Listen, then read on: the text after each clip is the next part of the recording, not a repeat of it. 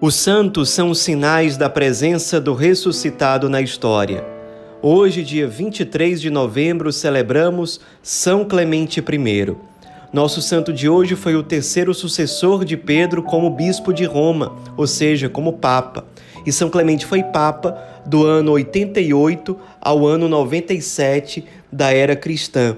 Ele é rapidamente citado por São Paulo na carta aos Filipenses, quando diz o apóstolo: peço-vos que auxilieis também aqueles que, como Clemente e outros, comigo labutaram pelo Evangelho, cujos nomes estão escritos no livro da vida. Clemente é, portanto, apresentado como um daqueles que trabalhavam, lutavam, junto com São Paulo, pela evangelização. Nós não sabemos muito sobre a vida pessoal de São Clemente, mas a tradição cristã indica que ele morreu martirizado na Crimeia. Isso porque ele foi papa na época da grande perseguição aos cristãos que aconteceu sob o governo do imperador romano Domiciano, e Domiciano condenou São Clemente ao exílio na Crimeia, ou seja, bem longe de Roma, e também a fazer trabalhos forçados, e ali ele acabou morrendo de fato martirizado. São Clemente é também muito conhecido por conta de uma carta que ele escreveu aos cristãos da cidade de Corinto. Essa carta, escrita por ele, é considerada pelos historiadores como o primeiro documento papal oficial de toda a história. E por que ele escreveu essa carta? Porque a comunidade de Corinto estava dividida. Os padres haviam se juntado para expulsar o bispo da cidade. Então o bispo de Corinto foi até Roma e pediu auxílio ao Papa.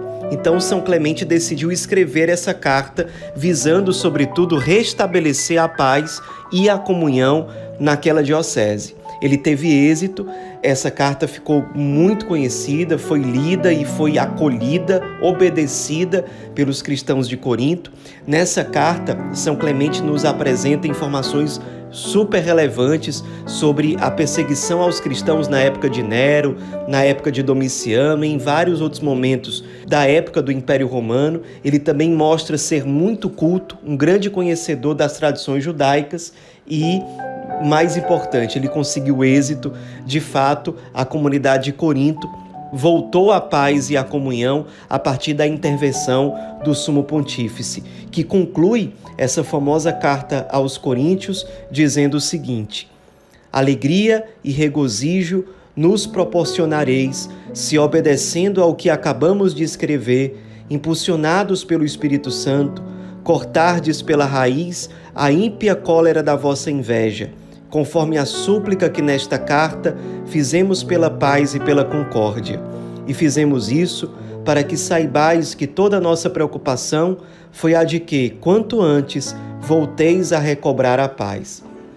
Nos inspiremos na vida desse grande santo, grande papa, que trabalhou pela comunhão da igreja, que foi fiel na sua missão de ser sinal visível e histórico da comunhão da igreja nesse mundo, e que foi fiel ao Cristo e à Igreja até o martírio.